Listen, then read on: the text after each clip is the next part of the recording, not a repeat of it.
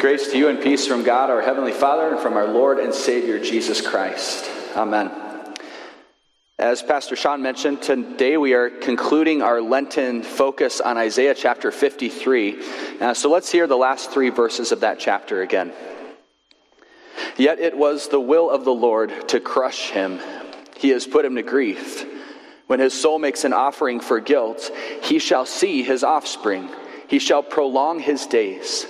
The will of the Lord shall prosper in his hand. Out of the anguish of his soul he shall see and be satisfied. By his knowledge shall the righteous one, my servant, make many to be accounted righteous, and he shall bear their iniquities. Therefore I will divide him a portion with the many, and he shall divide the spoil with the strong, because he poured out his soul to death and was numbered with the transgressors. Yet he bore the sin of many and makes intercession for the transgressors. This is God's word for us today. Please be seated.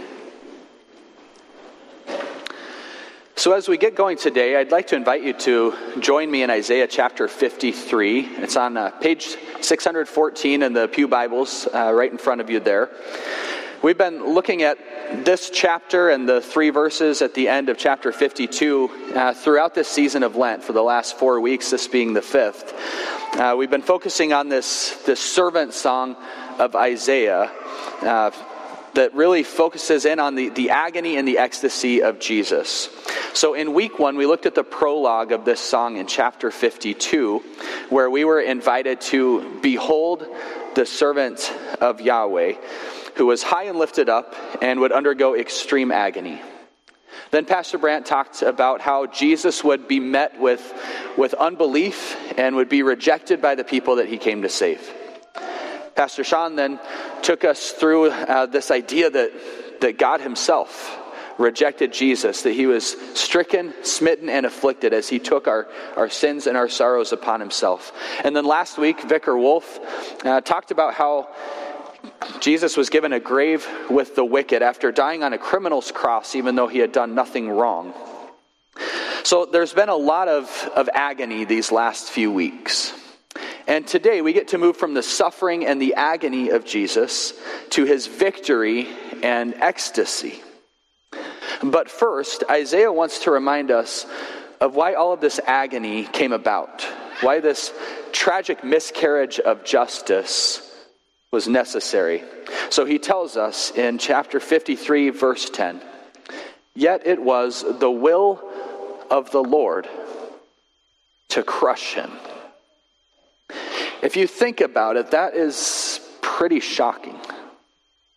It was the will, the desire, the, the ultimate plan of the God of all justice to crush his son who had done no wrong. How many times have you heard someone say, or, or maybe you've said yourself, God has a great plan for your life? Well, the great plan that God had for his son's life was to bring it to a violent end on the cross. If this is not jarring for you, if it isn't at least a little bit difficult for you to come to terms with the fact that God struck down his own son, that he laid on him the iniquity of us all, I'd invite you to find some quiet time this week and just really ponder that truth. Let it sink in. To many people, it seems quite barbaric. Maybe to you too. It is a little bit barbaric, isn't it? Sin is barbaric. The cost to pay for our sin was barbaric, agonizing.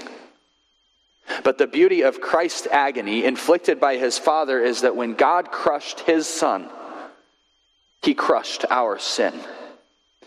Jesus came to suffer right here in the middle of our sin, crucified between two thieves who could have just as easily been you and me. They were crucified for their crimes. Jesus was crucified for ours. And this is the way that it was always going to be. We've known it from the prologue of the servant song. God knew it from the very beginning. On Pentecost Sunday, Peter uh, proclaimed to those gathered in Pentecost or gathered in Jerusalem on Pentecost, this Jesus delivered up according to the definite plan and foreknowledge of God, you crucified and killed. In Revelation, John describes Jesus as the Lamb of God slain before the foundation of the world. It was the will of the Lord from the very beginning to crush Jesus, so that Jesus might crush the serpent's head. And that's exactly what he did. And offering himself up according to the definite plan and foreknowledge of God, Jesus destroyed Satan and destroyed our sin. So now what? Isaiah says, when his soul makes an offering for guilt, he shall see. You might remember that the servant song began with an invitation for us to see or to behold the servant. Now it's the servant himself who sees, and, and what does he see? He shall see his offspring. With the death of the servant, Yahweh has brought to life a family. Way back in Isaiah chapter 9, there's this famous prophecy that we usually hear around Christmas time. And I'd like to just read it to you, but I want to ask your help to fill in a blank toward the end. Okay? Are you ready? For to us a child is born, to us a son is given, and the government shall be upon his shoulder, and his name shall be called Wonderful Counselor, Mighty God everlasting Father, Prince of Peace. The Son of God, the servant of God, is called everlasting Father. Here in chapter 53, it says that he shall see his offspring. We usually think of God the Father as our Father and, and Jesus as our brother, and rightly so. That's how the Bible usually talks about it. But in Isaiah 9 and, and here in Isaiah 53, we're reminded that we're given new birth. We are given life because of what Jesus has done for us. He made us family. We all, like sheep, had gone astray. We return as children. John 1 says of Jesus, and you can fill in the blank here too, but to all who did receive him, who believed in his name, he gave the right to become what? children of God. We are his offspring. The servant shall see his offspring, he shall prolong his days. Over and over again in Scripture, seeing your descendants and, and having a long life are signs of divine blessing uh, in some ways, you could say they're the most important markers or the most prominent markers of those who are considered pleasing to Yahweh and, and greatly blessed by Him. So, this sort of phrase is used all over the place in the Old Testament. But this is the only place where it refers to someone who has died. He shall see his offspring, he shall prolong his days, and there is no life longer than eternal life the servant is alive again. This statement is a clear reference to the resurrection of Yahweh's servant from the dead. And in fact, the resurrection of Jesus is referenced in all three of the verses that we're looking at today. The agony has come and gone, and it gives way now to ecstasy, to our resurrected Lord looking upon us with love in his eyes and joy in his heart. So, how does it make you feel to know that you are seen by Jesus? That not a single experience in your life has escaped his notice, that you are not forgotten, that you are not alone. That when you suffer the various agonies of this life, you have one with you who himself walked through the valley of the shadow of death and came out the other side, and who by his agony has rescued you from yours for all eternity? How does it shape the way you see other people? How does it affect your actions and, and your behaviors and the general disposition of your heart and your mind? How does it lead you to repent of your sins and to lay them at the feet that were pierced for your transgressions? The feet of the exalted one who has crushed your iniquities and brought you peace and healing. He did all of this for you. He does all of this just for you. This is God's plan for your life. It has always been God's goodwill for you. Isaiah says it was the will of the Lord to crush him, yes. But then he says, the will of the Lord shall prosper in his hand. As one commentator has put it, he who was crushed under the will of the Lord lives as the executor of that will. In his hand, the Lord's will prospers. So, what does the prosperity of God's will in the hand of Jesus look like? Isaiah tells us. He says it looks like the many being accounted righteous by his knowledge. This means that all who come to know Christ truly, truly receive his benefits. Jesus did not just die with the transgressors, he came to die for the transgressors, for you and for me. Jesus was not just given a grave with the wicked, he came to occupy the grave for the wicked so that we would not die eternally. He poured out his soul to death, he bore the sin of many of all of us. This was God's will, and Jesus accomplished it perfectly. So Yahweh says, Therefore, I will divide him a portion with the many, and he shall divide the spoil with the strong.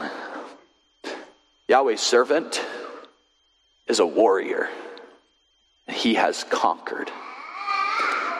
One of my seminary professors has written, Jesus is not a subordinate assistant to the Father. He is not the vice president of the universe. Jesus is not a junior partner in the Trinity. He is a full fledged member of the Godhead in majesty, co equal with the Father and the Spirit from eternity past. This is what I was getting at a few weeks ago when I said that the servant of Yahweh is Yahweh. Jesus is God Himself, and He has triumphed over death and hell, and you and I are the spoils of His victory. The servant of Yahweh considered our salvation to be His own reward. This is why Isaiah says, Out of the anguish of his soul, he shall see and be satisfied. A couple of weeks ago, Pastor Sean referenced Hebrews 12, verse 2, one of my favorite passages in the Bible. It says, Let us fix our eyes on Jesus, the author and perfecter of our faith, who for the joy set before him endured the cross, scorning its shame, sat down at the right hand of the throne of God. We were the joy set before him. We were the light at the end of the tunnel that kept him going through all of the agony that he faced. Jesus did not consider his life worth our death, vice versa. He willingly and gladly took all of the agony that we've been meditating on this Lenten season. And now that he has suffered and died and been raised from the dead, he sees us, his offspring. And his heart is full of satisfaction.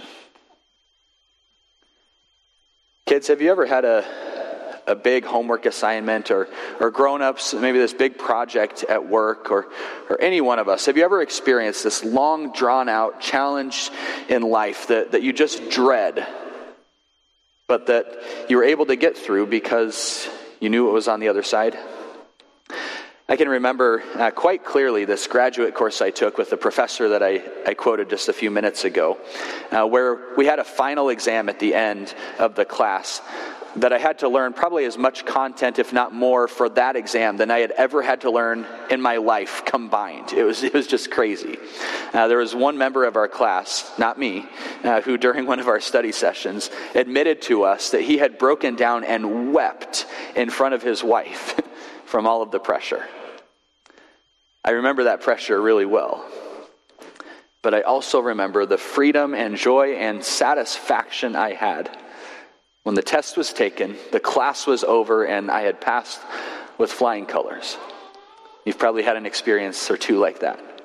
Now, imagine the satisfaction Jesus must feel at having accomplished the will of the Lord by his agony, winning for us eternal freedom and joy.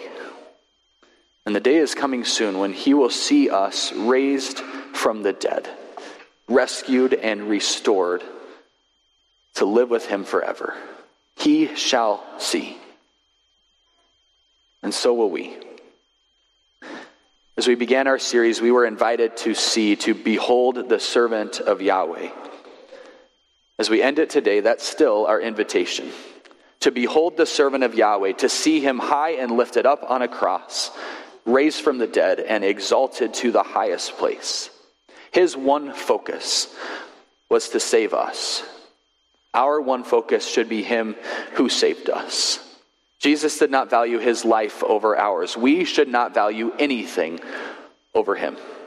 We should say with Paul that we count everything, everything as loss because of the surpassing worth of knowing Christ Jesus our Lord. We should count all things as rubbish in order that we may gain Christ and be found in him, not having a righteousness of our own but one that comes through faith in Christ, that we may know him and the power of his resurrection and may share in his sufferings and attain the resurrection from the dead. Let our confidence in this promise not be one that says, eh, we'll see, but one that confidently proclaims, we shall see. Isaiah 53 closes by reminding us that in the present tense, not the past tense, in the present tense, Jesus makes intercession for the transgressors. He is truly high and lifted up, seated at the right hand of the throne of God, where he intercedes for us. There, his eyes are fixed on us in love as he tends to our needs, comforts us in our agony, and leads us to eternal life. And from there, he will come again to raise us up from our graves. So let us fix our eyes on Jesus these next two weeks. As he processes into Jerusalem on Palm Sunday, as he is betrayed and abandoned by his friends and arrested and condemned by his enemies on Maundy, Thursday, as he is beaten and bloodied and crucified and killed on Good Friday, and as he rises in eternal victory over death and hell on Easter Sunday. After it all, he shall see and be satisfied and so shall we. In Jesus' name, amen.